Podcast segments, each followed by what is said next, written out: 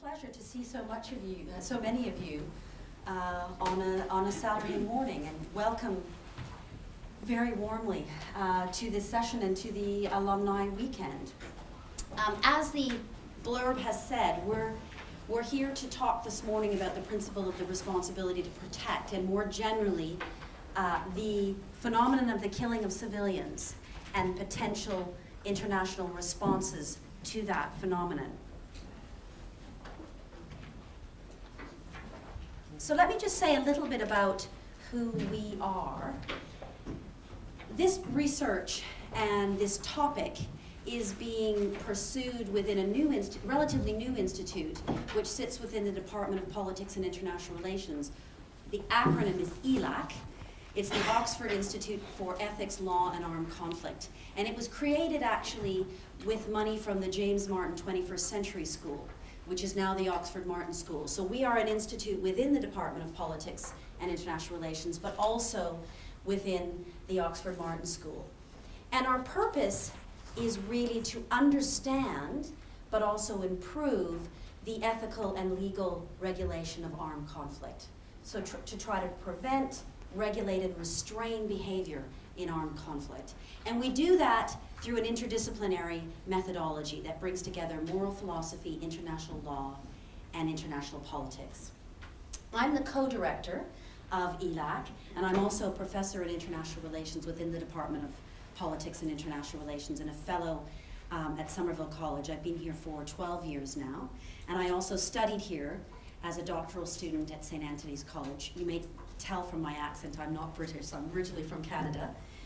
And Hugo Slim is a visiting research fellow um, at ELAC who's also had an enormous range of experiences in civilian protection, having managed humanitarian operations for Save the Children and for the United Nations, and also advised and conducted evaluations on these kinds of missions, and who was also the chief scholar uh, at the Center for Humanitarian Dialogue uh, in Switzerland.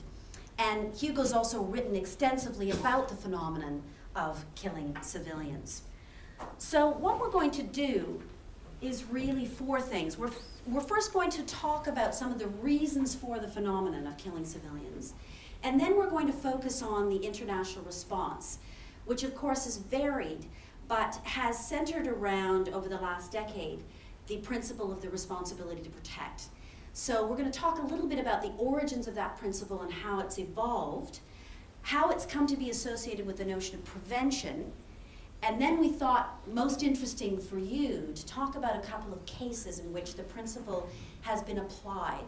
Kenya following um, the elections in 2007 uh, and 8, where there was post election violence, and of course, most recently, uh, the principle of the responsibility to protect was invoked by the Security Council in authorizing military action in Libya.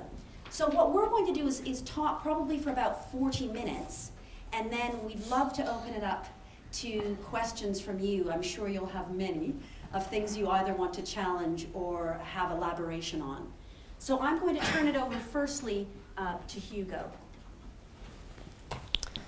Jennifer, thank you very much, and, and another big warm welcome from me too. Um, it's fascinating to see so many of you interested and engaged in this topic, and I hope we can, we can have a really good discussion this morning. Um, as Jennifer said, our theme is really about human violence. And it is really about how we, as individuals and as the international community now, can try and set limits to our violence as a species. And so that's really the, the, the main challenge we have to talk about today. Um, and in that context, we're going to explore this little word, civilian, which has gradually emerged since the Enlightenment to cradle and hold for us those values which say that certain people in war should be protected from violence. They should not be hurt. They should not be raped. They should not be killed. Um, their, their belongings should not be stolen and pillaged. And this fragile little idea has existed really for thousands of years in our hearts and consciences as a species and has traveled with our very violent development as a species too through the millennia. And it is an extraordinarily precious idea for us because it rings a bell, it chimes with each of us. And it's a very resilient idea because it never goes away. But it is a very fragile idea as well. And I often think it's a bit like a light bulb that when it's bright and shining in a war or in a context of violence, it, it shines very brightly and we know what it means. But it's very fragile and it can be crushed and the light goes out very quickly. So that's what I want to talk rather tragically about, I suppose, today. Um, the resilience of this very precious idea, but also um, the resilience of other ideas which says nobody should be spared. We're going to win this war. And in that context, as Jennifer said, that the key challenge is to think about what the international community, our sort of nascent, emerging um, global government, is trying to work out about this line. So we've seen in the last 20 years an extraordinary renaissance of the word civilian, which was kept pretty quiet during the Cold War, when we would probably estimate that 20 million civilians were killed in a war that was very hot in many parts of Central America, Africa, Asia, as you know. But that word took flight again in the 90s, really around Bosnia and Rwanda, and has become a centerpiece of international policy. So that's what I want to talk about this, this precious idea of, of the civilian. But why so many people abandon the idea when they choose to fight a war. But I might just start with a little story because, in a sense, you know, I come from a Christian tradition and Judeo Christian tradition, maybe a lot of you do too. And there is a pioneering story about helping people in trouble, which is called the Good Samaritan, which is a famous parable. And when my daughter was um, very small, we were visiting some cathedral somewhere, and we got one of those little card books of the Good Samaritan. And I thought, this is, a, this is a really important story. She, she ought to know about this story, so we'll read it to her. And so we used to read her The Good Samaritan, and she called it The Good American, because she'd never heard of Samaritans. And of course, why not? Because there are lots of good Americans. So we stuck with that, and she used to listen to the story of the Good American. And of course, as you know, it's about a guy who is going down from Jerusalem to Jericho, to Jericho and gets badly mugged and is left bleeding and desperate on the road. And the curious thing is that lots of people walk up to him, and several people walk past him. And at this time, we were living outside Oxford, and we had to commute in to um, Jessie's playgroup. And she would sit in the back of the car and we would chat. And so one day I had to give a lecture, a bit like this, and I thought, right, what am I going to say you know, about humanitarian intervention, about why the international community to, should engage in other people's wars and save people? And so I thought I'd ask Jessie about the Good American, the Good Samaritan. And um, so I said to her, Jess, why do you think that that first guy walked up and then crossed the road and walked past this wounded man? And she thought for a bit and she said, Because of the blood. And I said, Yeah, that's right. Actually, that's right. Because a lot of us will not intervene. We won't get engaged because of the blood, because the carnage is so great, because we could get involved, because we could lose so much as well if we enter a war. And there is international political thinking like that too, which means sometimes you cross the road. And then I thought, well, what else? You know, we still had a few more miles. And I said, what else, Jess? What, what, what else could have made them stop? And she said, well, maybe he was going on to save someone else who needed, you know, who had many more problems and needed more help. And I thought, yeah, that happens too sometimes, triage. We won't do Rwanda because we're doing Bosnia or whatever. So these kind of things. And I thought, well, anything else? Why else? And she said, well, maybe because he knew that the Samaritan was coming behind. So he didn't have to bother. So he'd keep going because the Americans were coming. And I thought, yeah, that happens too. I've, I've sort of seen that happen as well. And then, you know, we were nearly there, and I thought, I've got a lecture here. It's in the bag. And I said, right, I'll give it one more shot. And I said, Jess, why, why else? Do you think there's any other reason? And she thought for a bit, and then she said, because they were men. If it had been a woman, they would have all stopped. and there was the clear argument for global governance by women in the United Nations from now on. Anyway, that's the challenge. In a sense, those are the questions, and those are the ones that Jennifer's going to look at in more detail. But what I've got to do is think about why is such a good idea as the distinction between military and civilian forces such a difficult idea, and why do people decide not to support it? And I wrote a book called Killing Civilians and spent three, four years thinking about this stuff. And um, I looked very hard at the reasons people have for killing civilians and for abandoning this ethic. And there are several, and you'll know them all, but I thought it might be worth running through them before Jennifer talks because it shows the, the resilience of the problem we're up against, really. And the first reason, the first sort of set of what I call anti civilian ideologies that people um, live by in wars is the genocidal ideology, genocidal thinking. We know this in Europe so much from the experience of the Jewish people in the Holocaust. Um, but many other people have experienced this, whether they're Armenians or, or Tutsis or um, all sorts of other people through history. And a genocidal logic takes over warmongers and political ideologues, and they decide that that group, no one in that group, has a right to live. And they dehumanize them and say, the whole of that group must go. And this is a very ancient form of war ideology that we can see in, in ancient sources as well. The second one, I suppose, is slightly more subtle but a similar thing. It's dualistic thinking. It's the kind of thinking that you read in the extraordinary sermons of Bernard of Clairvaux when he's encouraging and rallying the Second Crusade in the Middle Ages. And this is not exactly the whole group must die, but that it is totally acceptable, indeed noble, to kill as many of the enemy as you can. They do not have a right to life because they are apostates, infidels, whatever. And this is the kind of logic you, you would read in Osama bin Laden's letters as well and, and, and hear in his um, lectures. That kind of dualistic thinking when you just divide the world and you say it's fine to kill all that lot when they are, in bin Laden's case, Americans and so utterly lost and apostate. The third one is probably a bit more sort of traditional big man stuff. It's really about power dominance and subjugation. It's really about a person, and Genghis Khan is probably the epitome of this, who says, ah, I'm the man. I am the man, and you will be my subjects. And the way he moves around and conquers and creates a new political empire is to say to people, I will subjugate you.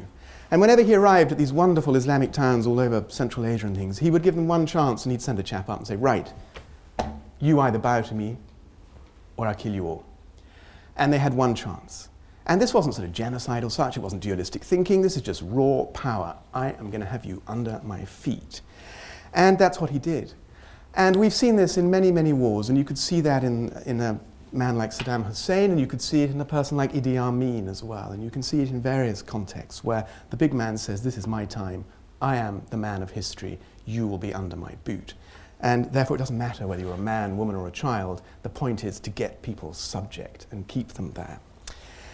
A fourth anti civilian ideology, which means that this precious ethic of distinction in war evaporates very quickly, is a very powerful and very visceral human um, sensibility and passion that maybe many of us in this room have had, and it is revenge. And revenge is an extraordinary, as they say, a green eyed monster. And it's visceral. And if you have come from a community where your wife and children, and your cousins and your nephews have been murdered and your neighbors have been murdered, then you want to do it back.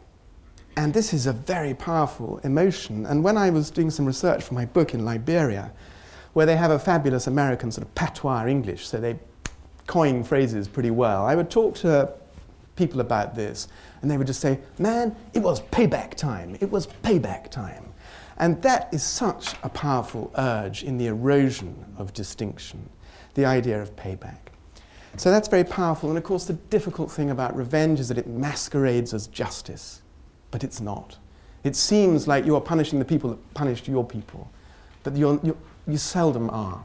It's not justice, but it feels like it.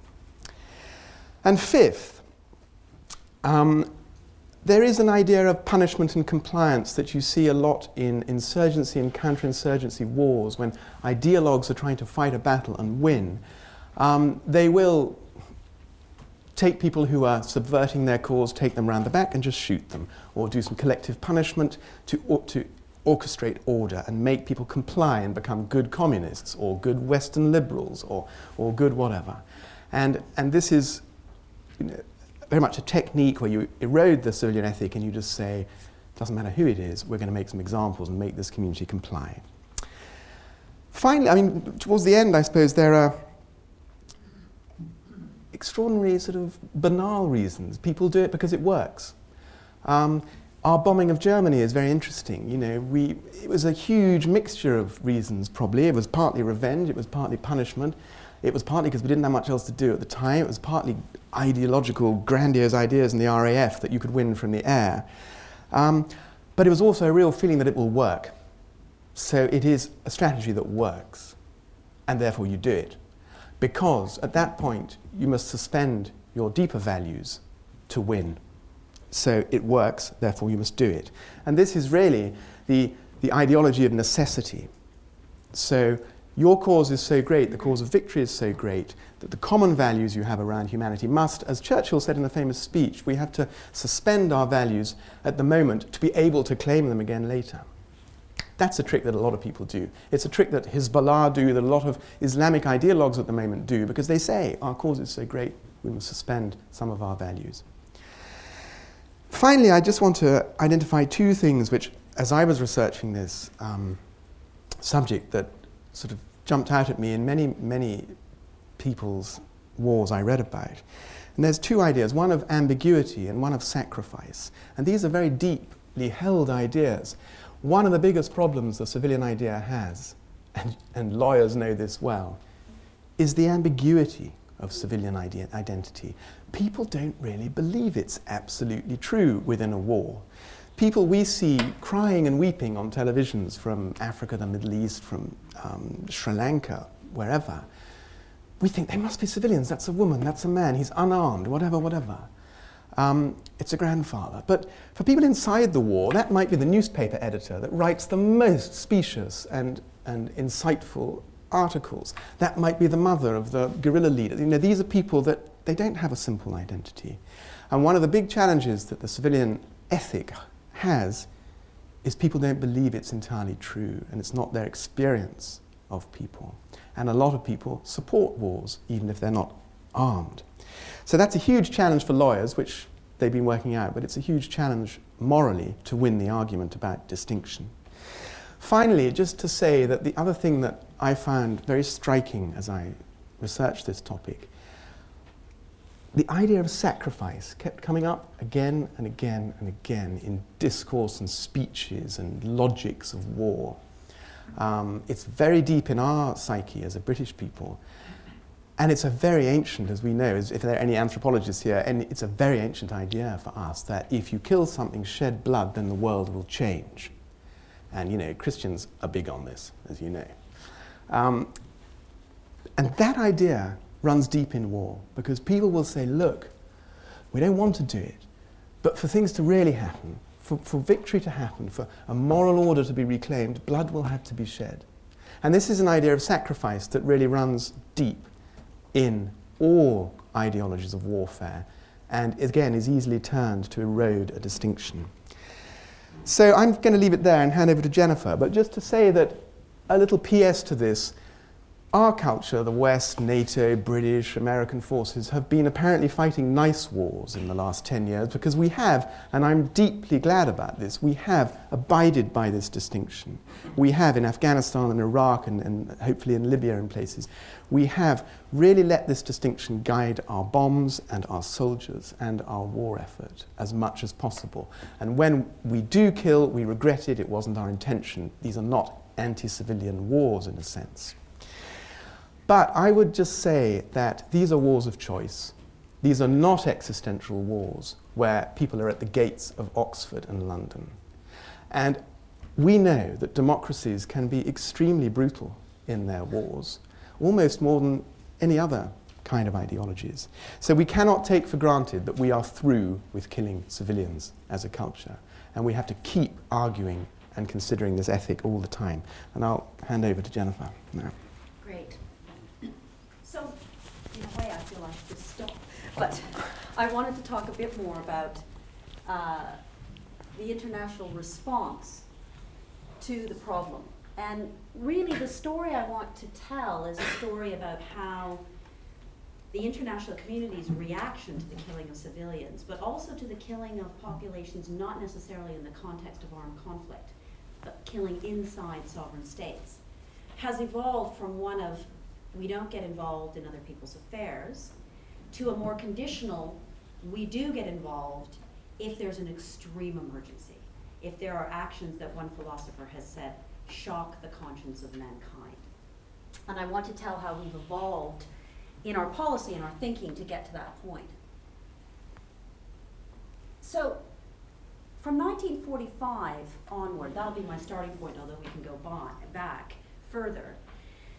Alongside the idea of human rights, which sat uh, behind the drafting of the, of the UN Charter and Eleanor Roosevelt and others' efforts, arose the principle of non intervention. The idea that sovereign states represented a political process of self determination, and that states should be free to pursue their own political and economic projects within their own borders. And of course, this was an idea that was championed not just by developed countries, but by all the states that were created in the aftermath of decolonization. If you think about international society as a club with a certain number of members, just imagine for a moment that we tripled our membership in two decades after 1945. And uh, the number of, a number of new states that were created in that period were very wedded, wedded to the notion of non-intervention, partly because of their colonial experience. So you had in the UN Charter two very po- powerful clauses. Article 2.4, which was a clause banning the use of force except in self-defense, and also a clause, Article 2.7, which basically enshrined the notion that a state was free to pursue its own economic and political program without the interference of others in its domestic affairs. And interestingly enough, even though we had brutal crises, genocides during this period, the notion that it was legitimate from the outside to intervene and do something about these crises was very much in doubt. So, for example, if you think about uh, the, the genocide in Cambodia, the actions that Idi Amin took in Uganda, even very controversially, the, the actions that occurred in Bangladesh in the early 1970s. There were states who intervened in those crises from the outside, but their attempts to justify them as humanitarian interventions were very swiftly rejected um, by other members of the international community. This was a practice that was seen as illegitimate. Now, we began to see near the end of the Cold War some openings for change. And one of those openings came um, from the current UN Secretary uh, General of the UN's Special Advisor on the Prevention of Genocide, but who at that point was a special representative on internally displaced people, Francis Deng, a Sudanese diplomat. And he was very interested in what was going to happen in Africa as the Cold War ended and as the superpowers withdrew. And his belief was that African leaders needed to come together to manage their security threats more cooperatively and to deal more effectively with threats to civilian populations. And so he coined a notion called sovereignty as responsibility. And the idea behind this um, concept was that sovereignty entails rights to non interference, to representation in international organizations, but it's contingent upon good behavior, on responsible behavior, and most importantly, on providing for the basic human rights of your citizens. So sovereignty entails responsibilities as well as rights. And this idea became very fundamental to the development of the international response to the killing of civilians. This seems to have a bit of a delay in it. There we go. Now, of course, two key things happened in the 1990s that really galvanized the international community's evolving practice. One of these, of course, was the horrific genocide in Rwanda in 1994 that the international community knew about. And we've seen in our scholarship since then clear evidence that there was knowledge of what was going on on the ground.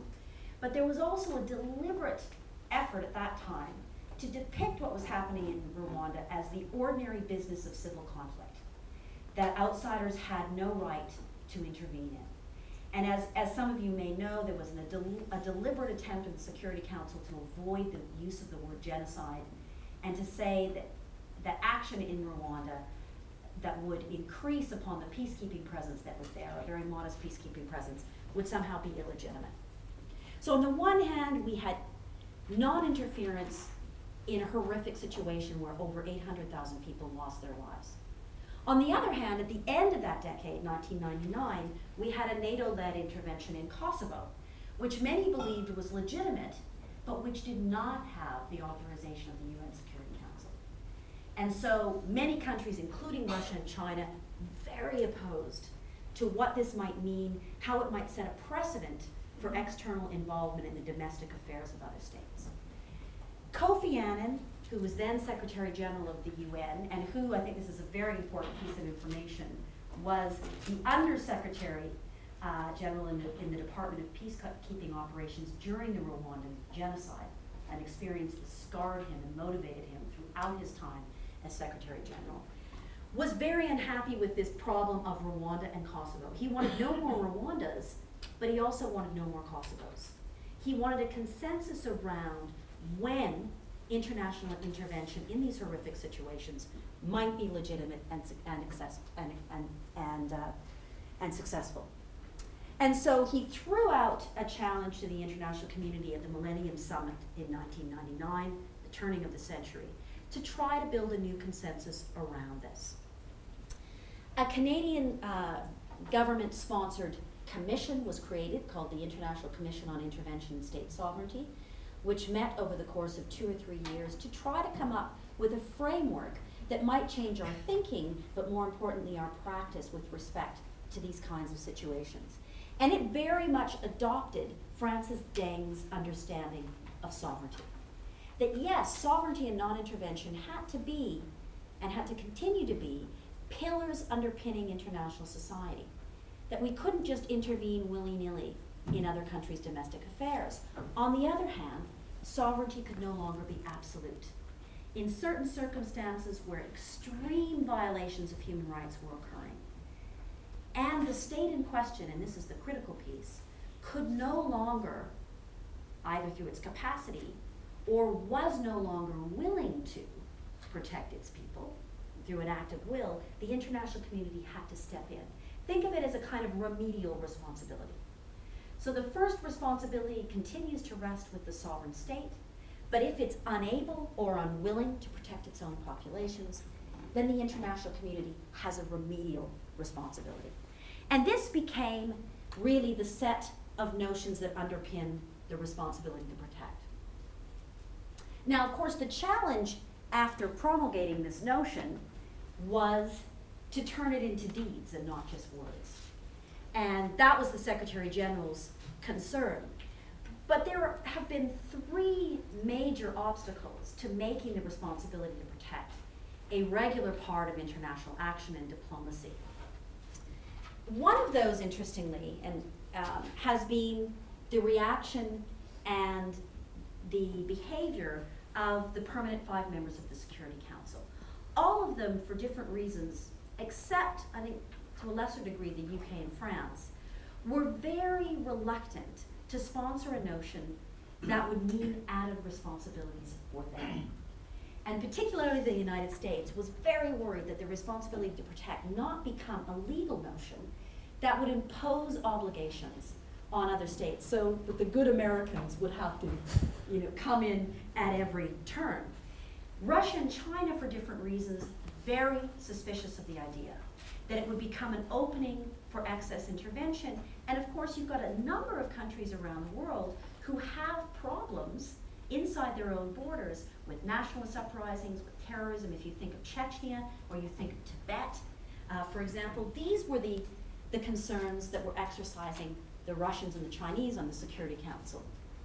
You also had more broadly a concern in the developing world that the responsibility to protect would be a cloak for a new round of imperialism. That what do you mean by sovereignty as responsibility, and what does it mean to be responsible, and who's going to define what responsible behavior is? And is this just a new license for what we've seen for decades, which is external intervention in our internal affairs? The Iraq War in 2003 magnified this concern by a thousand. Because what you had in the context of the Iraq War, if you'll remember, was an attempt, sort of post facto, to use humanitarian rationale for the war. that ostensibly the war was about weapons of mass destruction and, and Saddam Hussein's possession of those, but both Tony Blair and George Bush and others, and indeed many liberals at the time, argued that it was also a humanitarian war, a war to prevent Saddam Hussein from doing terrible things to his own population. And the confluence of the Iraq War with the origins of the principle of the responsibility to protect was a very sort of toxic one. And the Iraq War and the debate around it almost killed the principle forever. Because a number of countries said this is exactly what we suspected would happen. And so if you were looking at in 2003, 2004 at the fortunes of the principle of the responsibility to protect, you would have been very unoptimistic um, because of the situation at that time. Nonetheless, we had in 2005, and I'm sorry the text is so long here, but it's a very interesting text, a 60th anniversary summit of the United Nations. And all heads of state and government came together. There was an outcome document that was produced from that summit. And very interestingly, through intense negotiation among a number of states, there was an endorsement of the principle of the responsibility to protect. Now, what's interesting is about is the way in which the, resp- the principle was articulated. So here it talks about the international community acting through the United Nations, having a responsibility to use appropriate diplomatic, humanitarian, and other tools if a state is not able to protect its own population. And it talks in particular about the Security Council being the agent through which the responsibility to protect will be exercised. And you see in particular that last phrase, that that will occur if peaceful means are inadequate and mm-hmm. if national authorities are manifestly failing to protect their own populations. So that was the way the principle was articulated. And I think there's a couple of interesting dimensions to that. Oops, let me just go back. First of all, it created no new legal obligations. The status of the outcome document itself is hotly debated by international lawyers, and I don't want to bore you with that debate. It's about whether UN resolutions have a status as law, but I think the majority opinion is that they don't, actually. They can only be authoritative interpretations of existing law. It created no new legal obligations, and the United States and their permanent representative to the UN at the time, John Bolton, made sure that that did not occur. But also, it was very much a UN responsibility to protect. So when Francis Deng and others, indeed, with the International Commission on Intervention and State Sovereignty, were thinking about the notion, they were talking very broadly about the international community's responsibility. And so, what, for example, happens when the Security Council is divided, as it was over Kosovo, as it has been over the past several months in Syria, when the Security Council cannot agree? Basically, the endorsement in 2005 was saying there has to be council authorization and management of the responsibility to protect. It is a principle that is owned by the council, for better or for worse. So, what that means is that the principle is subject to all of the messy politics that we know goes on within the Security Council. The other very important uh, piece of the 2005 Summit Outcome document is that the responsibility to protect's application was narrowed to four very specific crimes. So in the past, we had talked about massive violations of human rights, actions which shocked the conscience of mankind. In the Summit Outcome document, it was defined as applying to genocide, crimes against humanity, war crimes, and ethnic cleansing. And the first three were actually interesting, interestingly also part of the statute of the International Criminal Court. So the idea here was that it applies to very specific situations, not just any human rights violations. And that was required to gain consensus over the principle. Now, there has been continuing contestation over the responsibility to protect. For example, um, to just pick up on my last point, the cyclone in Burma that occurred a few years ago. There were many who argued that the Burmese authorities' apparent incapacity, but also some argued unwillingness, to provide humanitarian assistance to their people was grounds for external intervention. that responsibility to protect, as the French foreign minister said at the time, should be invoked in Burma. You also had, interestingly, um, the Russians claiming that their in- intervention in Georgia was on the basis of the responsibility to protect their ethnic population in Georgia. So it continued to have um, a lot of controversy around it, and it continued to have a great deal of uh, opposition from the, from the Chinese and the Russian in, in particular. What the UN Secretary General has tried to do is to push the notion forward through a plan for implementation. And that plan focuses on prevention as well as response. That responsibility to protect shouldn't mean doing nothing or sending in the Marines, but should also involve a very active attempt to try to prevent these crimes from occurring rather than responding to them um, after the fact. And so his current strategy for implementation of the principle is heavily focused on prevention. Now, I want to leave time for questions, so I'm actually going to skip forward to the two cases um, rather than go into more detail on prevention. But you can ask me about that um, in questions if you'd like. Let me just say a little bit about Kenya and Libya before I close.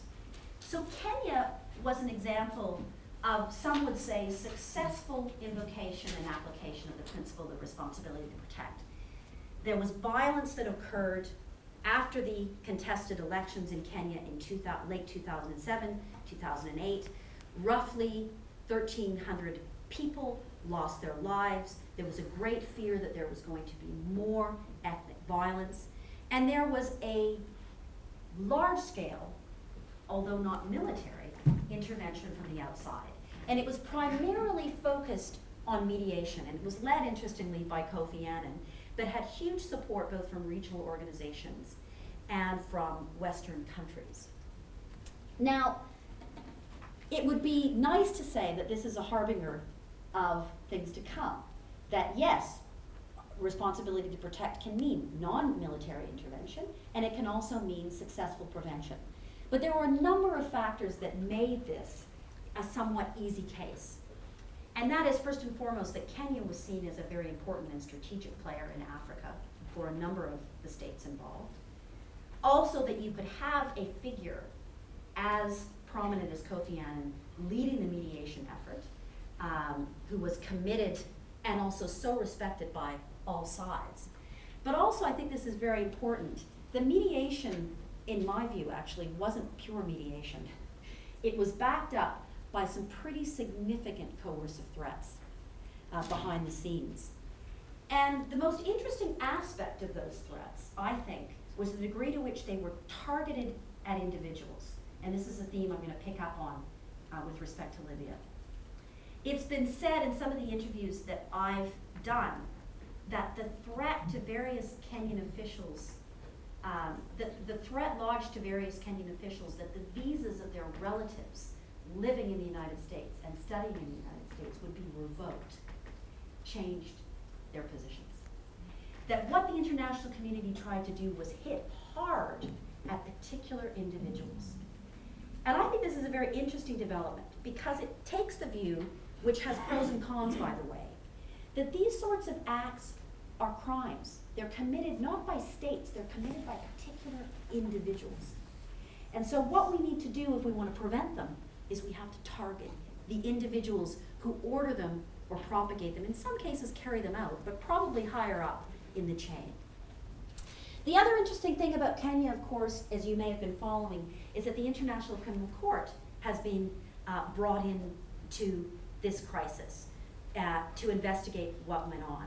And while that's been a positive move, and we could see it as, a, as an interesting companion to the responsibility to protect, of course, there are issues with how the ICC relates to domestic mechanisms of justice in Kenya, and that's been a big problem.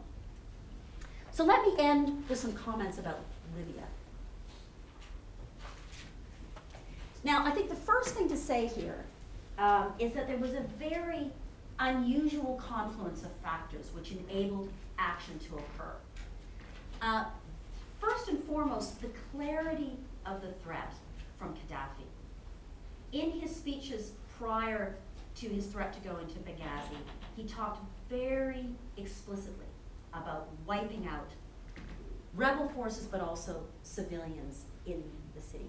Usually, when individuals are contemplating war crimes or crimes against humanity, they try to hide what they're doing. Um, Gaddafi was so explicit in his threat that it created an imperative to do something. The other key reason why we saw action in Libya was that there was regional support. The Arab League was calling for action in Libya. And Gaddafi himself, some have said, although I don't believe this entirely, was liked by no one. He's obviously had to have been liked by some. But within the Arab League, he himself, through his very sort of bombastic diplomacy over the years, had isolated himself. And so regionally, there was a, a backlash against him. Um, lastly, you had some pretty strong pressures in intervening states. You had, particularly in France, in the person of, of Nicolas Sarkozy, a real desire, for domestic reasons, I would argue, to mount an effective operation, a, a, a feeling that he had been on the back foot with respect to the Arab Spring, and Tunisia in particular, and needed to act in the case of Libya. So what you had was a confluence of factors that allowed the Security Council to authorize action, and most importantly, that, that persuaded the Chinese not to veto, but to abstain. And the Chinese said very explicitly in their explanation for their abstention that it was because of regional support that, and, and also African state support, although African states were divided, there were some prominent ones calling for action. That was what persuaded it to agree to what the Security Council was proposing. Without the Security Council's authorization, I think we would have seen something very different. NATO, for example, was explicit in the week running up to that um, authorization that it would not act without appropriate legal backing. So you had that critical factor. You also had, interestingly, some attempts to prevent atrocities. Very late in the, in the day, but nonetheless, you had the threat of the indictment of Gaddafi and his son, and travel bans and sanctions. Early on, so around the last week of February, Resolution 1970 did not authorize force, it authorized these things. And it was an attempt to prevent further atrocities. When it appeared that that wasn't going to work, you had Resolution 1973. And I want to stress to you the absolutely unprecedented nature of this resolution. The UN Security Council has never authorized the use of force for the protection of civilians without the consent of the target state. That's the crucial part. Before. This is the first time it's happened. And so this could have very, very important implications. What I think Libya has shown, and this is my very last point, is the difficulty, and this is something we may want to discuss, of protecting civilians in a way that is neutral. The question is can you merely protect civilians, or are you inevitably inserting yourself in a political struggle? I would argue that even the text of the resolution, but certainly the behavior of NATO in the air campaign, was not neutral. It was explicitly choosing sides. And that will create, I think, quite a bit of concern and trepidation about employing the principle of gain. But it also creates real questions about the legitimacy of that kind of, be- of that kind of action. And so it becomes an interesting dilemma, I guess, as to how you really protect this cherished notion of the civilian in a way that is not inherently political, that does not do something that states have consistently over the last 60 years been concerned about, and that is interfering in one another's domestic, political, and economic. Um, so I'll stop there. I'm sure we've said enough to raise lots of controversy.